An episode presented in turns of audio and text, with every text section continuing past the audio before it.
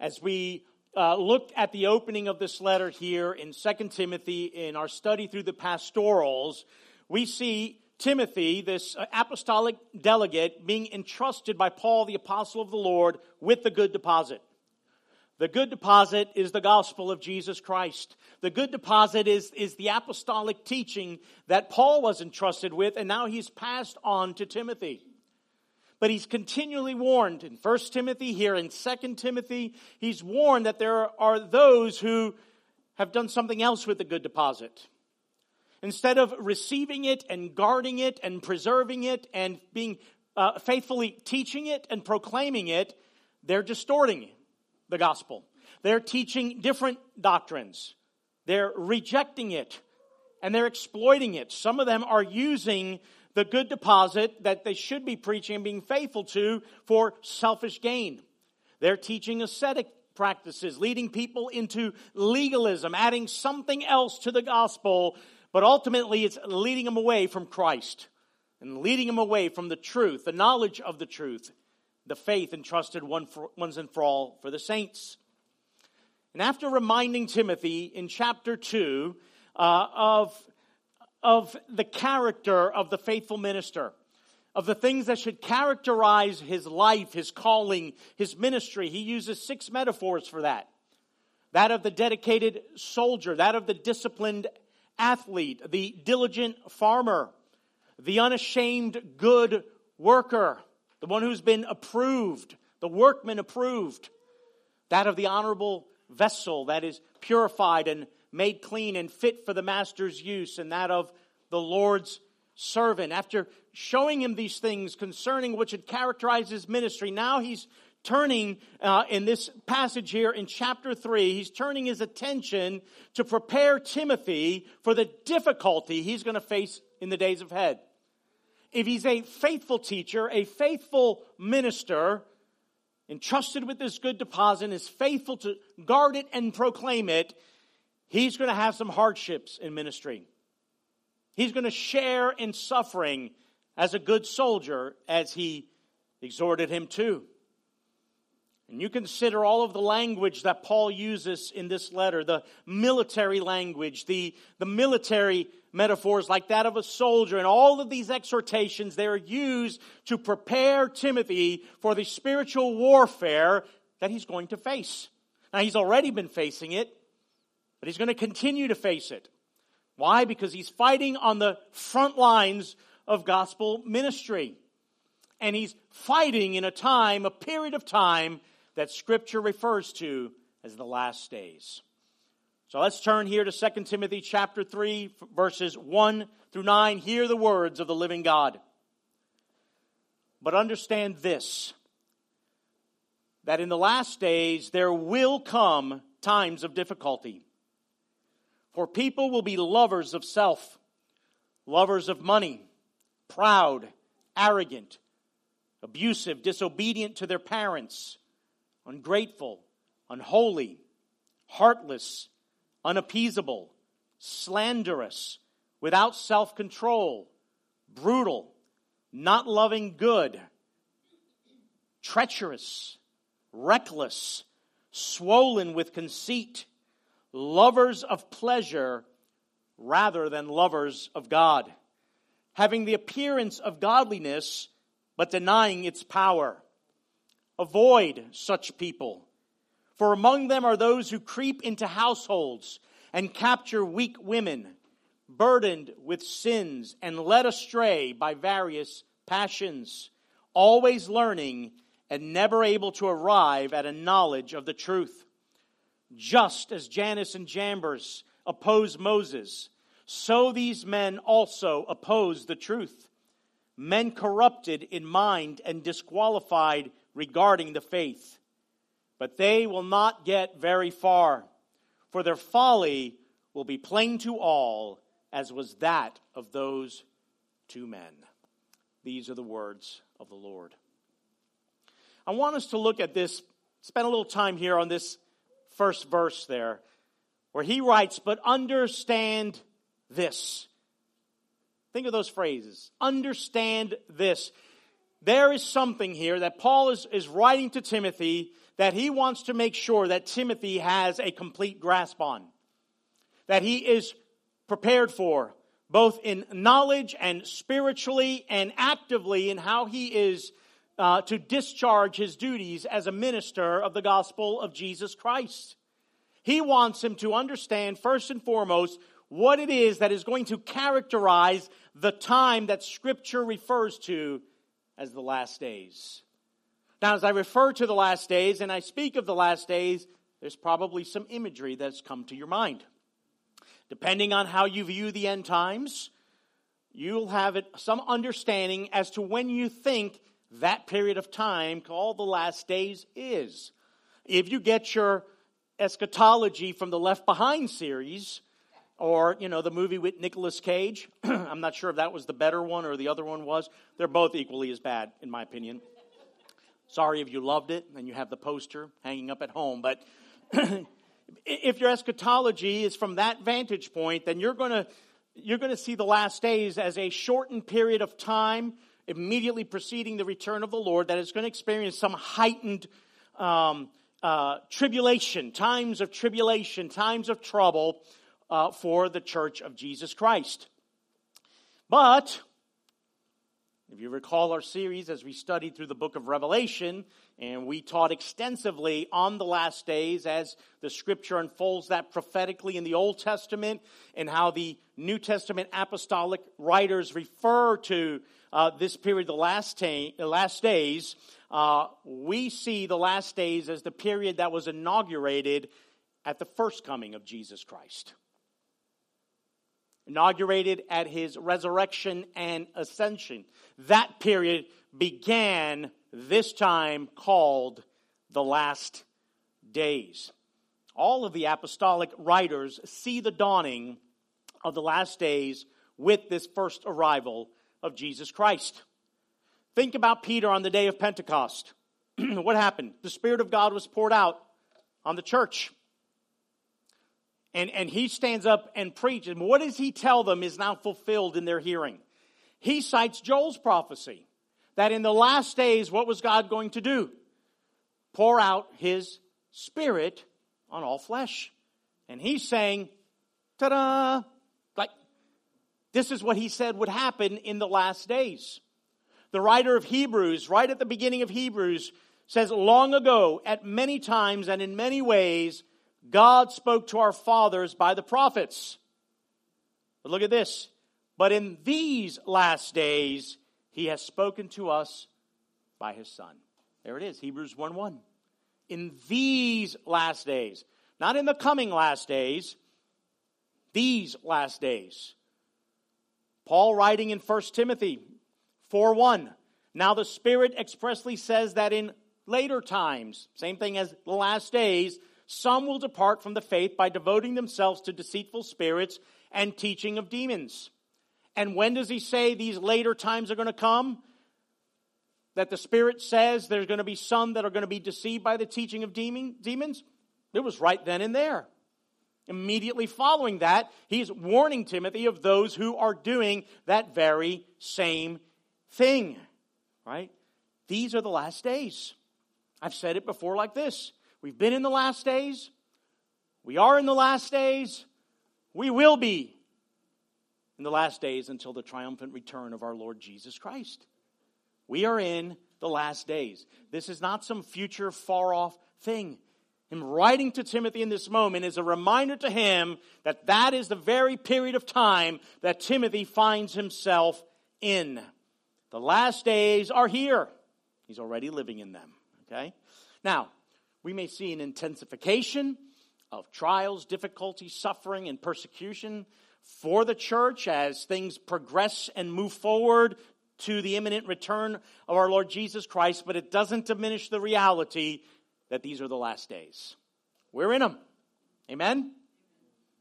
Even if you don't believe it, we're in them. All right? Now, I don't think what Paul is writing to Timothy here is a surprise. No doubt they've had this discussion before. No question that the apostle has already instructed Timothy that, hey, look, these Old Testament prophecies, this is with Jesus' arrival here, his coming, his resurrection, his ascension, We're in that period of time that Daniel prophesied about.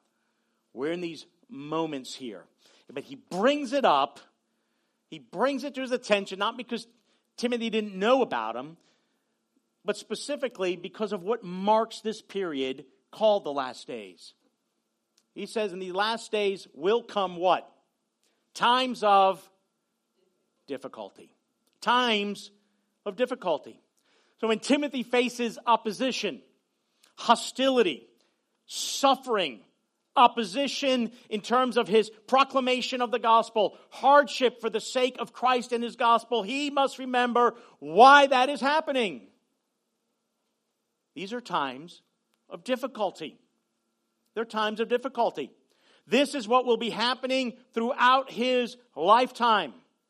And we know he's referring to what's happening at present because of everything that comes right after this passage. He gives him a command on how to deal with that and how to deal with those causing the time of difficulty in verse 5, which we'll get to in a moment.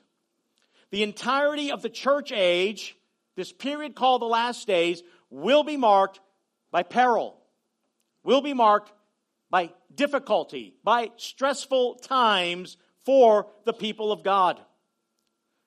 So Timothy mustn't think that he can avoid it. He mustn't think that, well, maybe this is just a short phase. And, and, then it's going to be sunny and blue skies for the church from here on out until Jesus returns.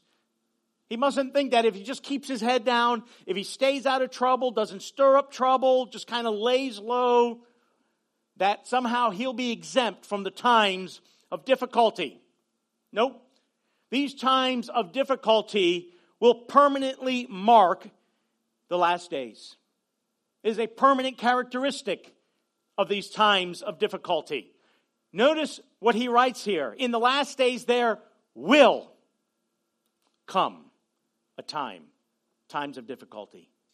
Not might come, times of difficulty. Not maybe come, times of difficulty. There will come. It's a sure thing, it's guaranteed.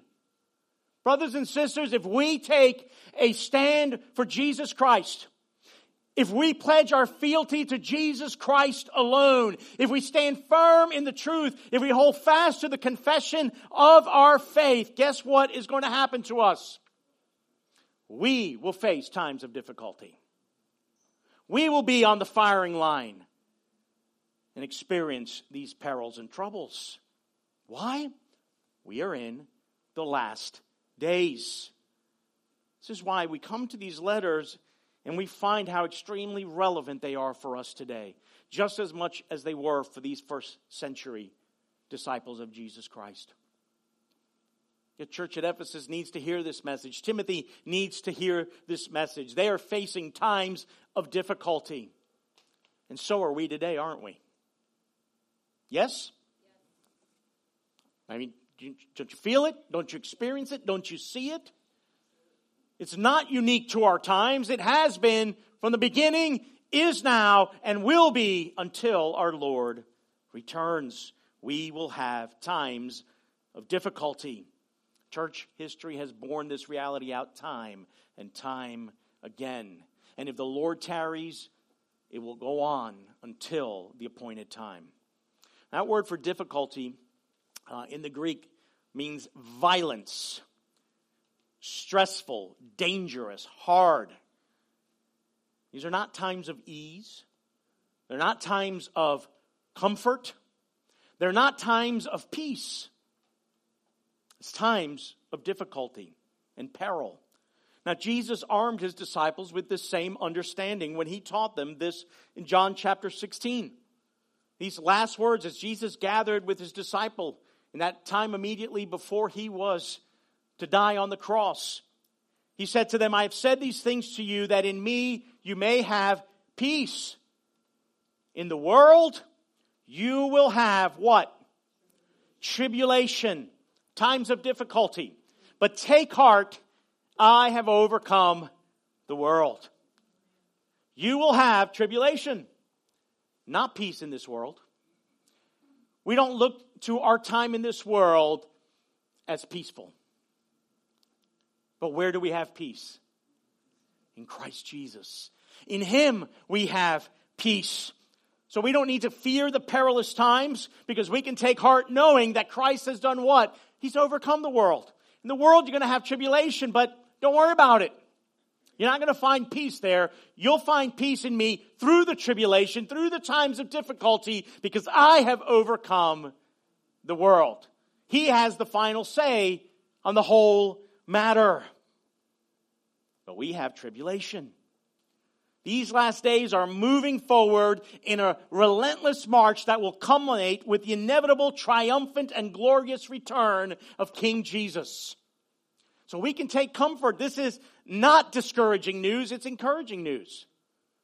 Now, I know we're not going to cheer that we're in times of difficulty, but we can because we know what's on the other side of this. This is temporary. This is but for a moment.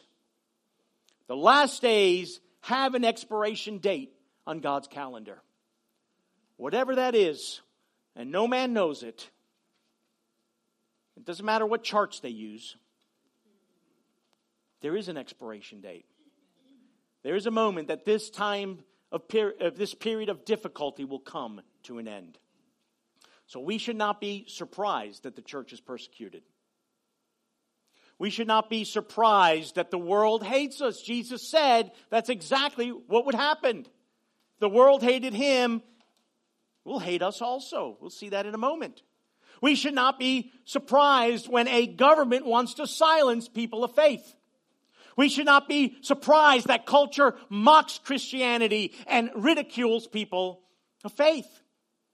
We should not be surprised that tech and social media companies want to suppress Christian content. On a personal level, we should not be surprised when a coworker gets angry at us if we share our faith with them. Or that our very own family may turn against us for our testimony to Jesus Christ. This should not surprise us. We are in times of difficulty because we're in the last days. Now, the book of Revelation shows us that there are some very real enemies of Jesus Christ. Use, using the imagery of the dragon, the two beasts, and the false prophet, right? There are real enemies of Christ and his people Satan, ungodly world leaders and powers, the world system, counterfeit and false religion, all are allied against Christ and his people. We have a very real enemy that wants to destroy the church of Jesus Christ, wants to destroy the people of God. So we should not be surprised when he uses worldly agents to try to accomplish those means and ends. You will not be loved by the world if you're faithful to Jesus Christ. You will be hated. We have a whole segment of Christianity, air quotes, Christianity in the West here, that's entire purpose is to be liked by the world. For the world to say, gosh, these Christians are just such nice, amazing people. And they will get that but not by being faithful to Jesus Christ, not by standing firm in the truth, not by holding fast to the word of faith, but by compromising, by watering down the gospel message, by only presenting nice, meek, and mild Jesus to the world, by punching right and hugging left. This is not how we get the world to love us in a faithful way. Look what Jesus wrote and said to his disciples in John 15, 18 to 21. If the world hates you, know that it has hated me before it hated you. If you were of the world, the world would love you as its own. But because you are not of the world, but I chose you out of the world, therefore the world hates you. Remember the word that I said to you a servant is not greater than his master. If they persecuted me, they will also persecute you. If they kept my word, they will also keep yours. But all these things they will do to you on account of my name because they do not know him who sent me. Why on earth would we think the world's ever going to love us? Why would we want the world to love us?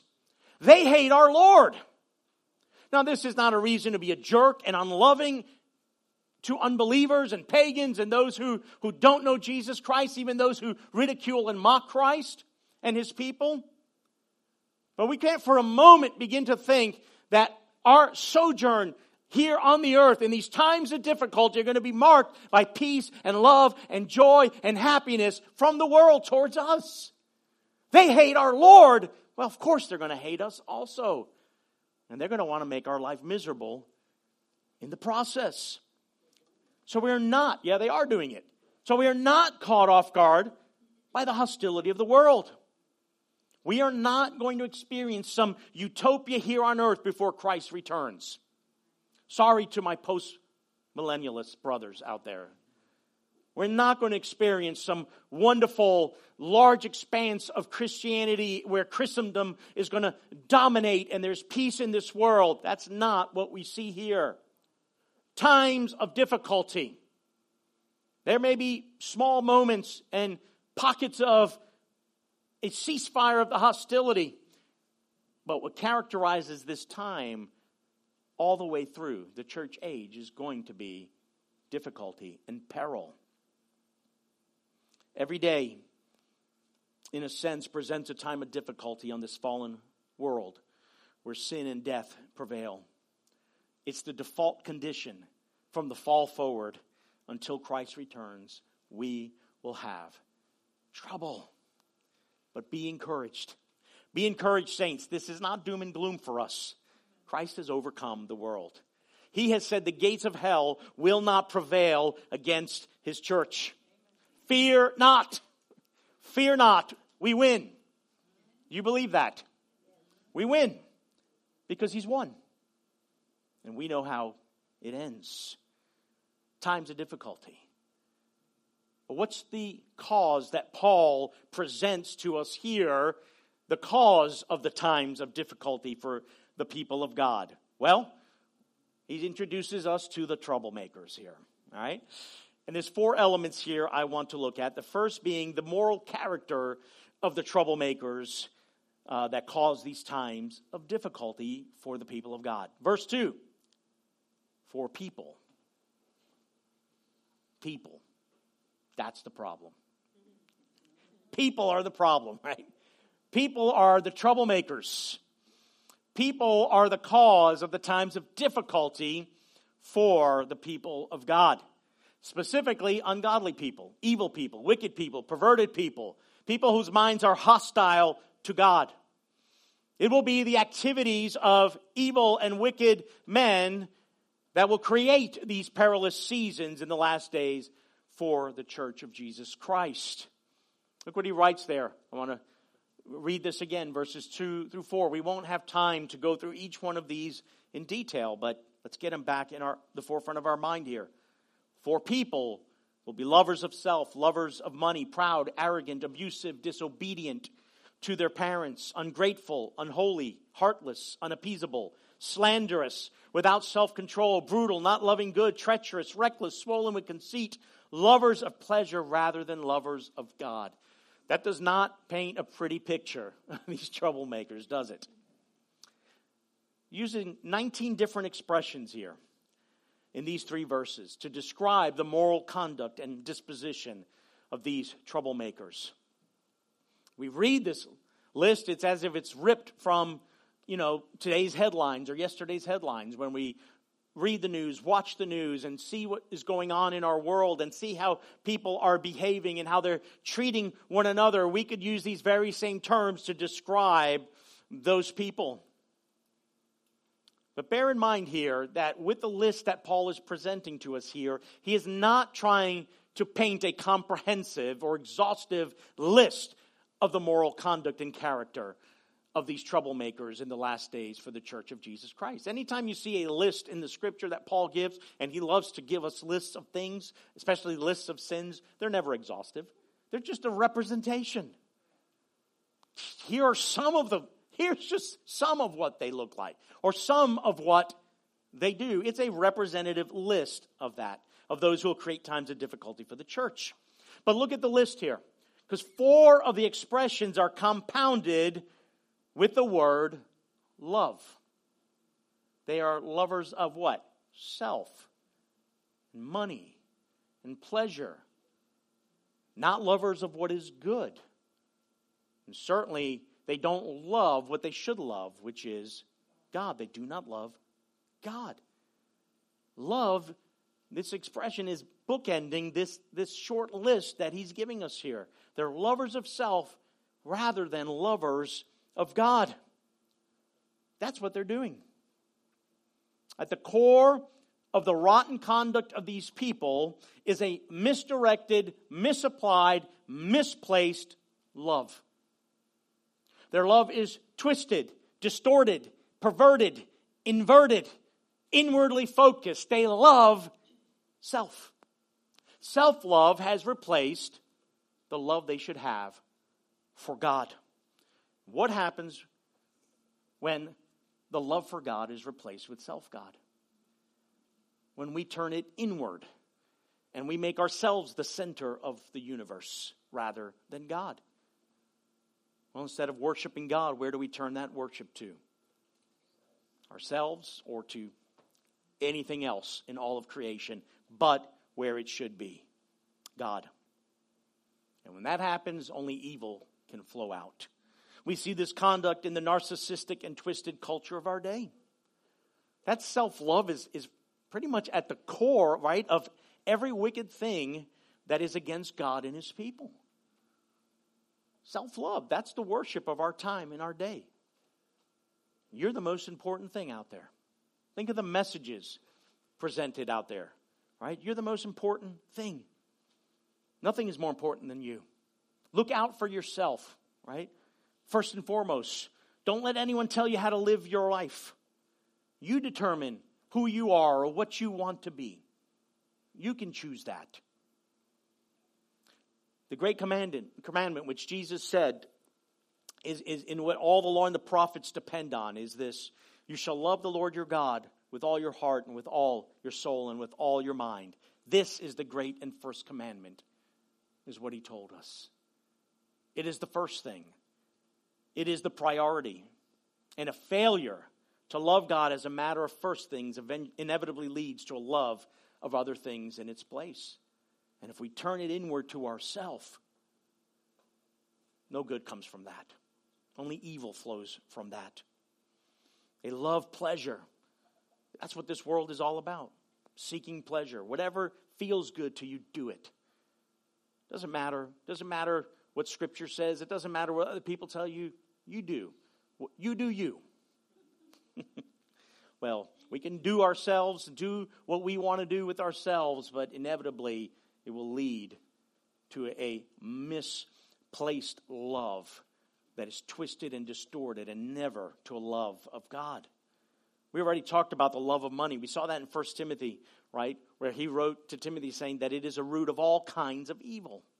It is a source, a fountainhead from which, when, when, when we want, when we love money and the pursuit of riches and gain in an ungodly way, leads to more and more evil. He writes of the proud, arrogant, swollen with conceit. Words that describe the character and conduct of those who oppose what is good, what is holy, what is righteous, what is God honoring. He writes that they're heartless, treacherous, reckless, brutal. They don't care about others. They don't care how they're treating the people of God. And they'll employ any and every means possible to oppose the true faith. It's a tragic representation of the people who inhabit the last days. But here, there's a plot twist, I think, to this. I, I want you to see this because there's another thing he writes following this that characterizes these people. In verse 5, he writes, having the appearance of godliness, but denying its power. Paul is not just writing about those outside the church here, the pagans, the unbelievers who will make trouble for God's people. For sure, that is a reality of the times of difficulty in the last days. He's not talking about there, he's talking about in the church, inside the church. He's talking about religious people, false teachers, false converts, people who are part of the gathering, part of the visible church. They have an appearance of godliness. They look like the sheep. They talk like the sheep. They show up at the church gatherings. They tithe. They sing the songs. They say amen to the prayers. They are part of the fellowship. They look like the real thing on the outside. There's an outward appearance of piety, but they deny the power of godliness. They have the form, but they lack the substance. It's not true religion. It's not a true heart conversion. And godliness is not the aim of their religious engagement. Now, Paul wrote in 1 Timothy chapter 4 the Spirit expressly says that in later times some will depart from the faith by devoting themselves to deceitful spirits and teachings of demons through the insincerity of liars whose consciences are seared, who forbid marriage and require abstinence from foods that God created to be received with thanksgiving by those who believe and know the truth. These were teachers in the church. These were those whom other Christians were maybe turning to for spiritual guidance, to learn from about something about the faith. And he's saying, no, they're turned, what they've done is distorted the gospel.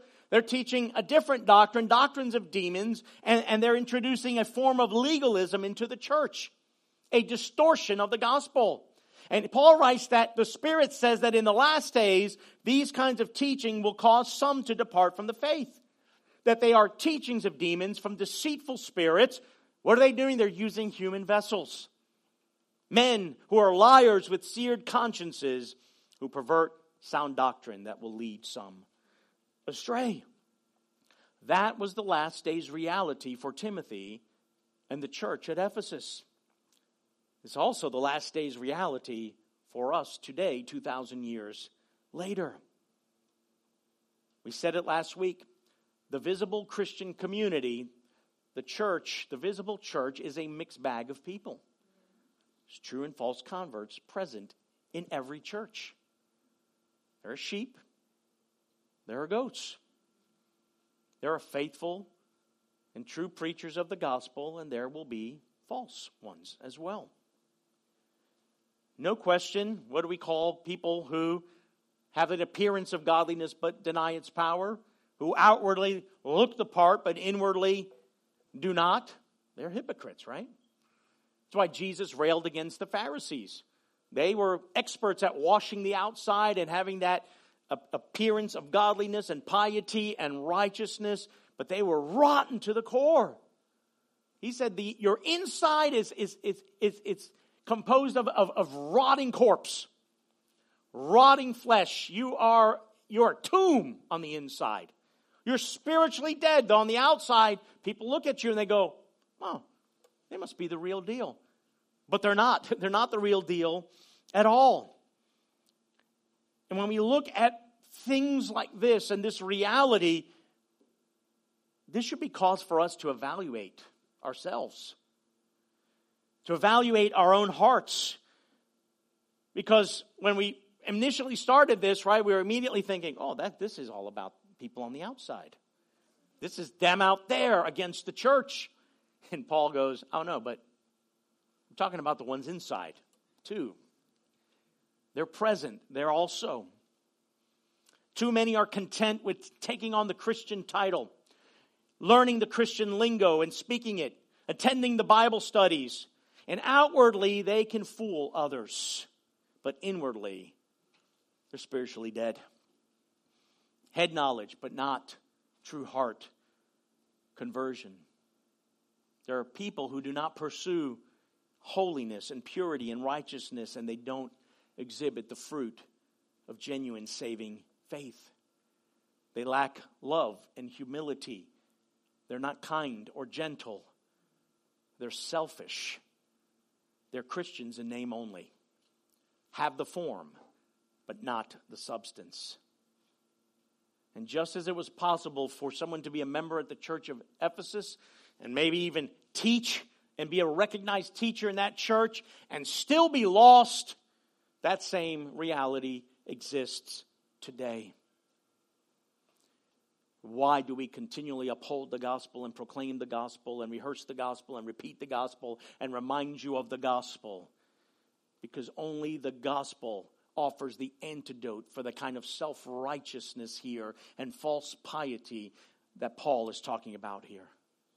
It's only in Christ that we actually get this new heart, where we experience a new birth, a fundamental change from the inside out. It's not get the outside clean and then the inside will be clean. No, God cleans us from the inside and then it works its way out of us into the good works of the gospel. It's a total transformation that reorientate, reorients our affections from self love to God love, taking us from the center and putting God in his rightful place at the center of our lives.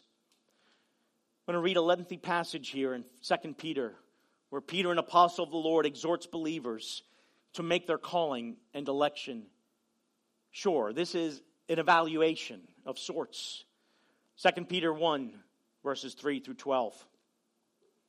The apostle writes, His divine power has granted us granted to us all things that pertain to life and godliness through the knowledge of him who called us to his own glory and excellence by which he has granted to us his precious and very great promises, so that through them you may become partakers of the divine nature, having escaped from the corruption that is in the world because of sinful desire. For this very reason, make every effort to supplement your faith with virtue, with virtue with knowledge, and knowledge with self control, and self control with steadfastness, and steadfastness with godliness, and godliness with brotherly affection, and brotherly affection with love. Immediately, you can see this is an opposite list of what Paul is describing, right? Verse 8 For these qualities are yours and are increasing. They keep you from being ineffective or unfruitful in the knowledge of our Lord Jesus Christ. For whoever lacks these qualities is so nearsighted that he is blind, having forgotten that he was cleansed from his former sins. Therefore, brothers, be all the more diligent to confirm your calling and election. For if you practice these qualities, you will never fall. For in this way there will be richly provided for you an entrance into the eternal kingdom of our Lord and Savior Jesus Christ. Therefore, I intend always to remind you of these qualities, though you know them and are established in the truth that you have. There's a lot there. What is he saying there? Look at your lives, brothers and sisters. Now, he's writing to Christians here. He's calling them brothers. He's writing to members here of the visible church. He's reminding them immediately that it is God who has given us everything that we need pertaining to life and godliness, how to live this godly life out, how to pursue and walk in holiness, how to walk in the qualities he's describing here. Right? So that's what he says. For this very reason, on account of what we have and who we are in Him. Make every effort here. Make your calling and election sure. Possess these things in increasing qualities. Don't forget them. Don't be blind to the things that you should be walking in out of this newness of life. Because He says to them, You know them and are established in the truth. You're Christians. You're followers of Jesus Christ. This is your reality. So if you're not walking in these and, and those other qualities that Paul writes about are the things that are marking your life, that's cause for concern. You may not be in. You may not be in Christ Jesus. You may not have experienced the new birth. We're not talking about being saved by doing these qualities. We know that's not how we're saved. Well, he's not saying if, well, if you pursue kindness and self control and these other virtues, well, well, that's what's going to gain you entrance into the kingdom of heaven. That's not what he's saying. He's already, he's already told us how we get life and godliness. That comes from God. It's his divine power that has granted that to us. But he goes, I need to remind you of these qualities so that you remain established in the truth, so that you keep your eyes fixed on the first things and the things that matter and demonstrate the fruits of a genuine conversion that the gospel is at work in your life. It is important. So we evaluate ourselves with that. Now, Paul gives only one command here. There's only one imperative in this entire passage that he gives to Timothy concerning these times of difficulty in the last days and these people that are the cause of the times of difficulties for the people of God. He says, avoid such people. Short, sweet, and to the point. Don't you like those? It's like a good bullet statement. It's how I like to receive information. Don't give me the whole drawn out story. Don't take me on bunny trails. Don't give me the other stuff. No, no. Avoid such people. I don't say, hey, listen, just, just kind of work with them, coddle them, you know, just take into consideration they're also sinners. Avoid such people. If those who purport to teach the sound doctrine of the faith but do not, and they do not demonstrate the fruit and power of the gospel in their lives, they are to be avoided. And the word is strong, it implies a, a complete separation, not unlike what Paul wrote in Romans chapter 16. I appeal to you, brothers, to watch out for those who cause divisions and create obstacles contrary to the doctrine that you've been taught. Avoid them. For such persons do not serve our Lord Christ, but their own appetites, and by smooth talk and flattery, they deceive the hearts of the naive, the ignorant, the gullible. Avoid them. Mark and avoid them. They have the appearance, right? They're teaching, but what are they doing? They're putting obstacles in front of the people of God, hurdles, not to the genuine faith, not to the true gospel, right? But they, they don't serve the Lord. They don't serve Him. They deceive the hearts of the naive. After confronting, after calling them to repentance, after strongly admonishing them, disciplining them, rebuking them, if they persist, Timothy is to mark and avoid them, and he's to warn others to do the same. Why is that so important? Well, it's important for what he writes next. These individuals, if left unchecked, are going to have devastating impact and trouble in the church and cause trouble in the church. Verse 6 For among them are those who creep into households and capture weak women burdened with sins and led astray by various passions, always learning and never able to arrive at a knowledge of the truth. These types of people that he's talking about here will prey on the spiritually weak. You ever see those little nature documentaries where the lion, right, is hunting prey? Who does he go after? Well, it's really the lionesses that hunt. The lion, the male, is in the cave waiting for the woman to cook the meal. Bring home the carcass. They kill, and then he just kind of saunters over, shoos them away, and feasts, as it should be in every home. But. Just kidding, just kidding. Amen, amen. Go after the weak, right? The ones trailing behind, maybe the one that has a limp or is injured, right? This is kind of the imagery being used here. They creep and they capture? These are people who will exert an ungodly influence on the spiritually weak. That word creep tells us about their methods and their tactics. They're stealth. They're covert. They're done under false pretenses. They're not coming in through the front door, they're, they're taking a backdoor approach to worm their way into homes, into people's lives, but to what end? They're coming with a distortion, an aberration of the gospel here that's not going to lead to the truth. They're like slick, smooth talking salesmen, right? worming their way into households to peddle their false teaching and godless ways. And look who Paul writes are their target. Who's their prey that they are capturing? That word capturing actually means to take hostage. They're capturing weak women. It's always the women. No, weak women. Now, this, this, this, um, these two words, weak women, uh, in the Greek is literally translated as little women. And as I was studying um, that phrase there, I came to understand that it was a very derisive term uh, in that time. In other Greek writing of that period, it refers to immature and childish women, right? So it was not a nice thing to say. Obviously, weak women is not what you want to hear. We know that Scripture calls women the weaker vessels, right?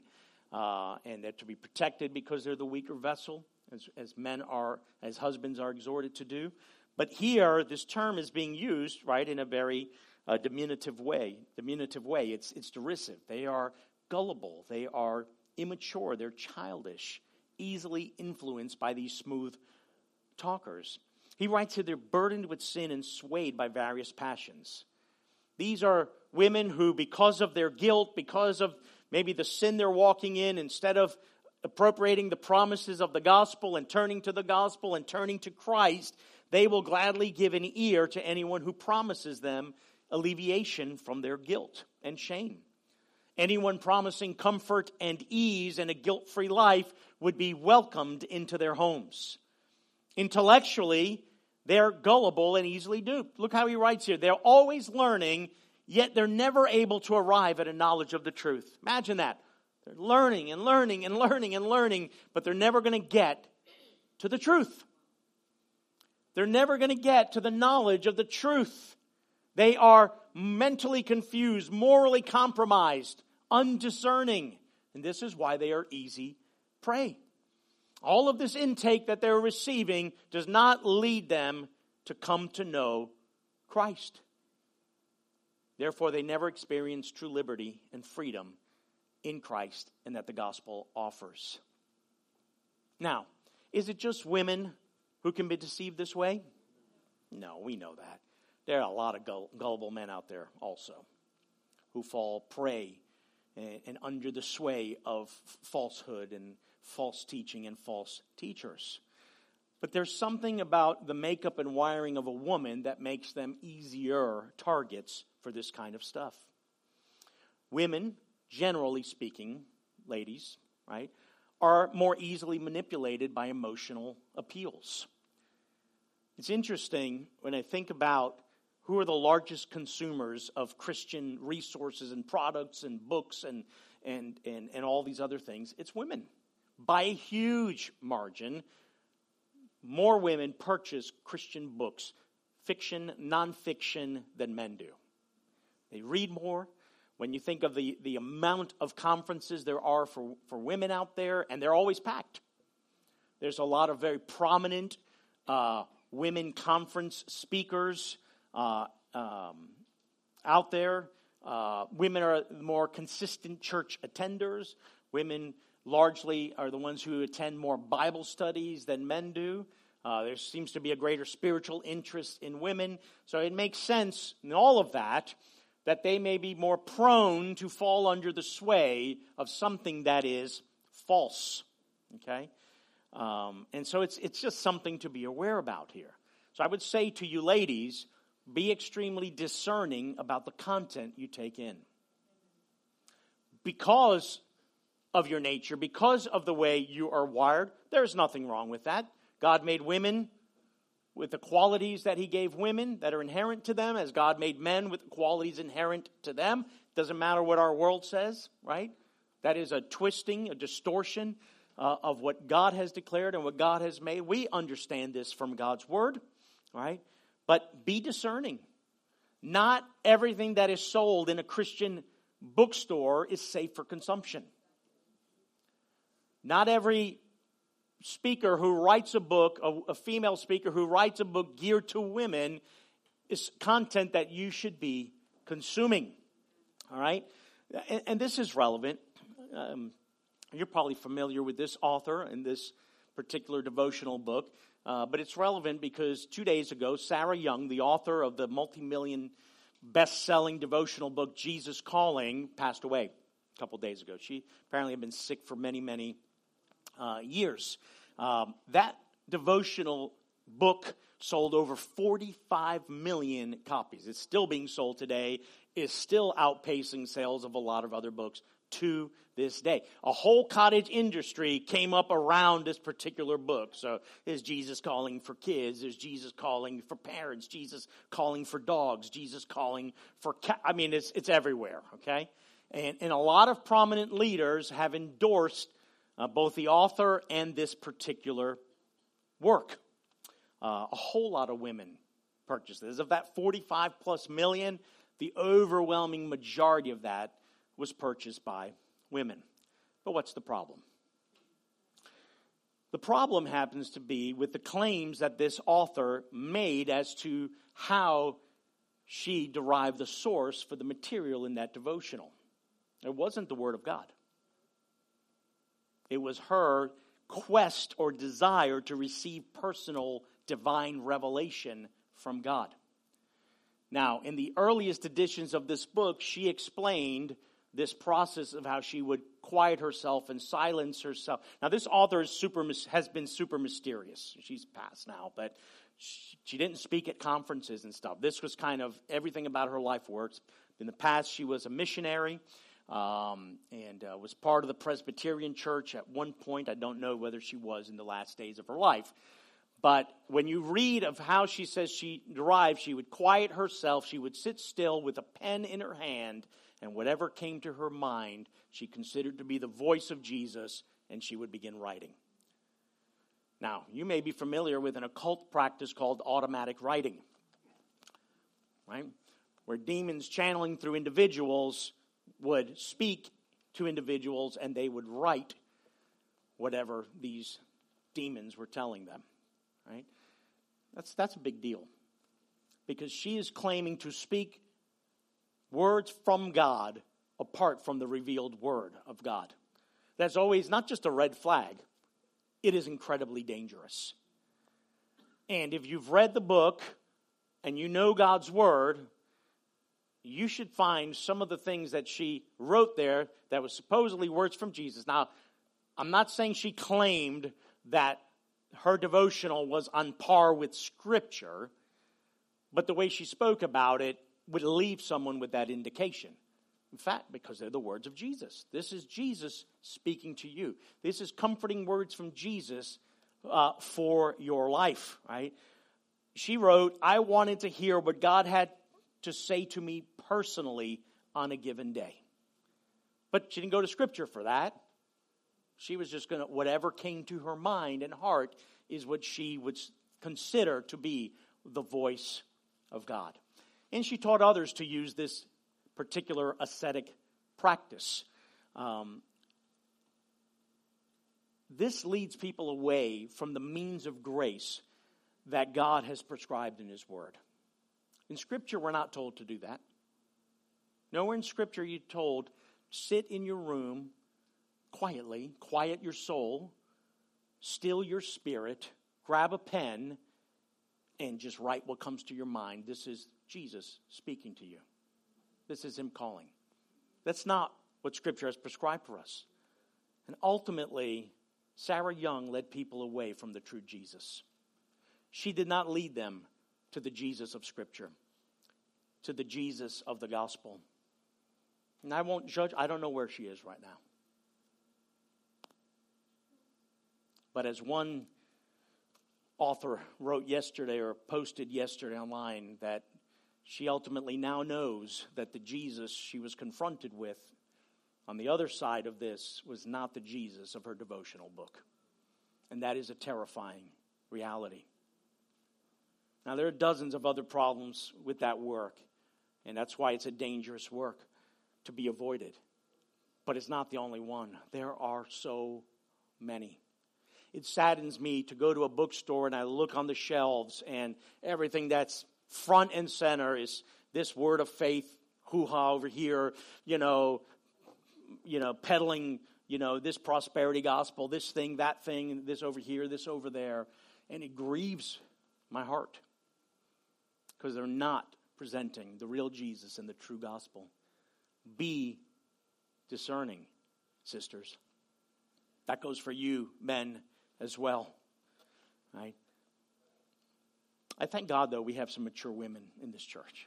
I really am totally grateful to um, the Lord for that. There are women who love the Word, love the truth, how they encourage others, they use Scripture when they counsel, when they pray. You can tell we have some ladies here who love the truth and love God's word, and thankful for that.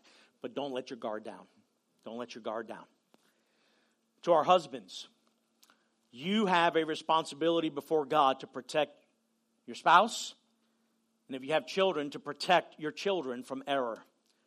Listen to what he writes about these, these false teachers. They creep into households.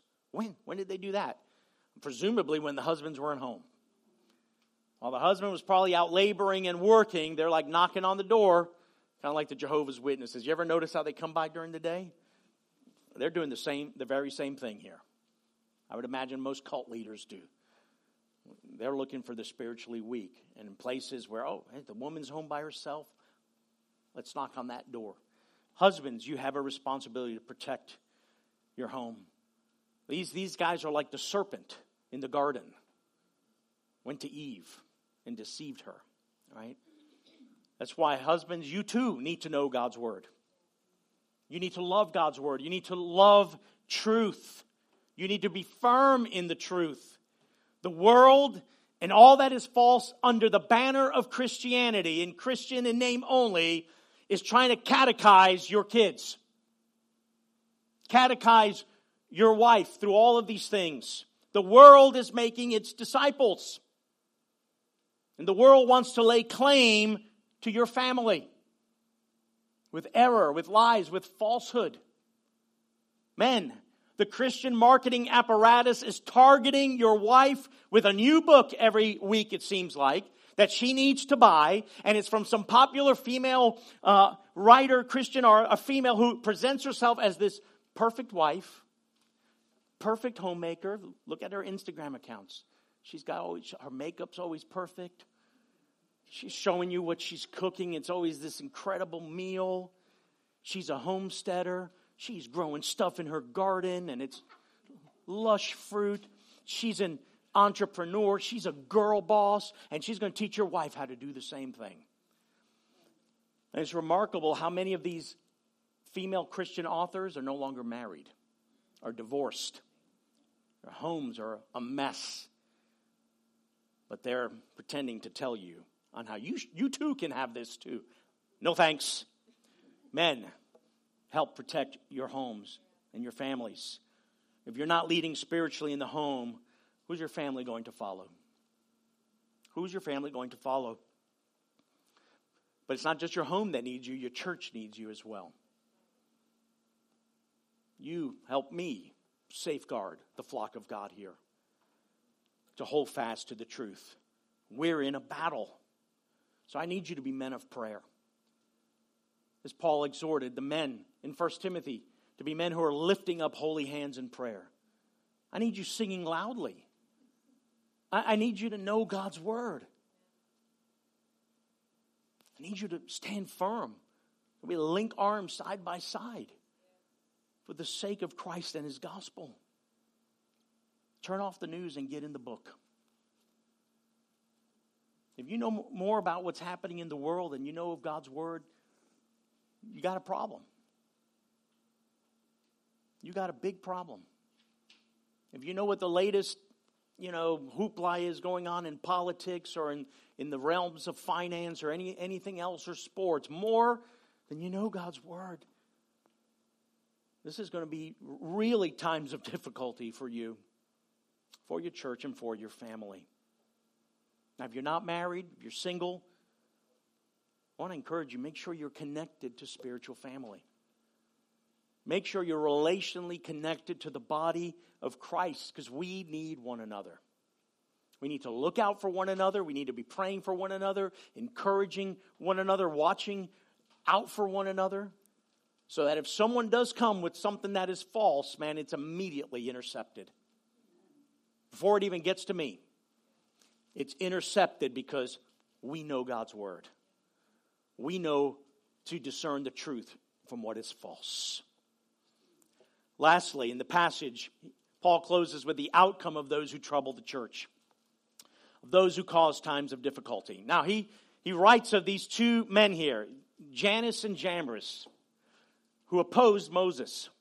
Now, who opposed the truth, he says, men corrupted in mind and disqualified regarding the faith. He's saying those causing trouble for the church causing the times of difficulty are like these two men.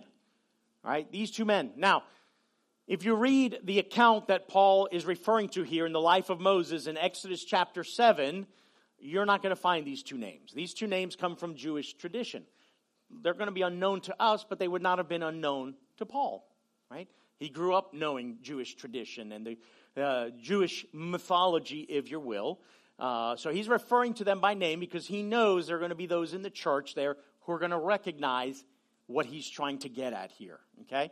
And those two men, um, uh, Jewish tradition ascribes these names to the two chief magicians that were in Pharaoh's court.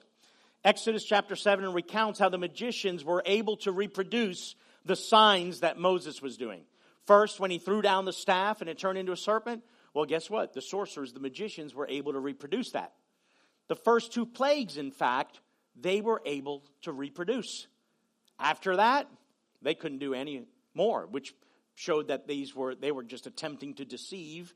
Uh, uh, but but we're told that by their secret arts, right, they were able to um, mimic these particular signs, but they could not continue to do what Moses was doing uh, by the power of God. These false teachers, like Jannes and Jambres, like those magicians, uh, were imposters. They were deceivers. Moses, the man of God, came heralding the truth, announcing deliverance, right, for the people of God, that God was calling them out of G- Jesus. He was a herald for the truth and he was opposed. Well, Paul, in the same manner, comes heralding and proclaiming the gospel. Timothy is doing the same thing, and they are also being opposed as they preach the gospel. And this story Paul is using to illustrate what is going to happen to these individuals. What is their destiny? these who are corrupted in mind and disqualified regarding the faith. Their end will be the same as that of the chief music- uh, musicians. They might have been, but these were magicians, okay? it's probably the drummer and the bass player. Those, those always cause the most trouble. For a time, their gangrenous false teaching may spread. For a time, it may look like those who are teaching what is false it may look like they have succeeded. Like that error is really taking root and gaining ground. But Paul's going to tell us here that it's, it's limited. Their success is going to be mitigated. They're not going to get very far. They will be exposed. Their folly, he writes, will be evident to all. Sometimes here, most certainly at the judgment before our Lord. So we should not be distressed by the proliferation of false teaching. Distressed because we're in times of difficulty where it seems like falsehood is ruling the day, where, where, where some may be uh, having their faith shipwrecked and they're being led astray. In the end, the truth will be vindicated, all will be made known these men will be exposed. And we've seen this time and time again throughout the history of the church. At her darkest moments, when heresies seemed to be taking root and evil men were in the church and many of them leading the church, and it looked like they were triumphing, God has preserved His truth. His truth has prevailed. The wicked and heretical were exposed, and the church, brothers and sisters, has endured. We're still here. The gospel's advancing. The kingdom of heaven is advancing and growing, and the church is growing. So stand firm in the faith. Hold fast to your confession. We're in times of difficulty, but it's not time to fear. I'll close with Jesus' words Matthew chapter 24, 9 through 14. Then they, who's they? Same people Paul's talking about. They will deliver you up to tribulation and put you to death. And you will be hated by all nations for my name's sake. And then many will fall away and betray one another and hate one another. And many false prophets will arise and lead many astray.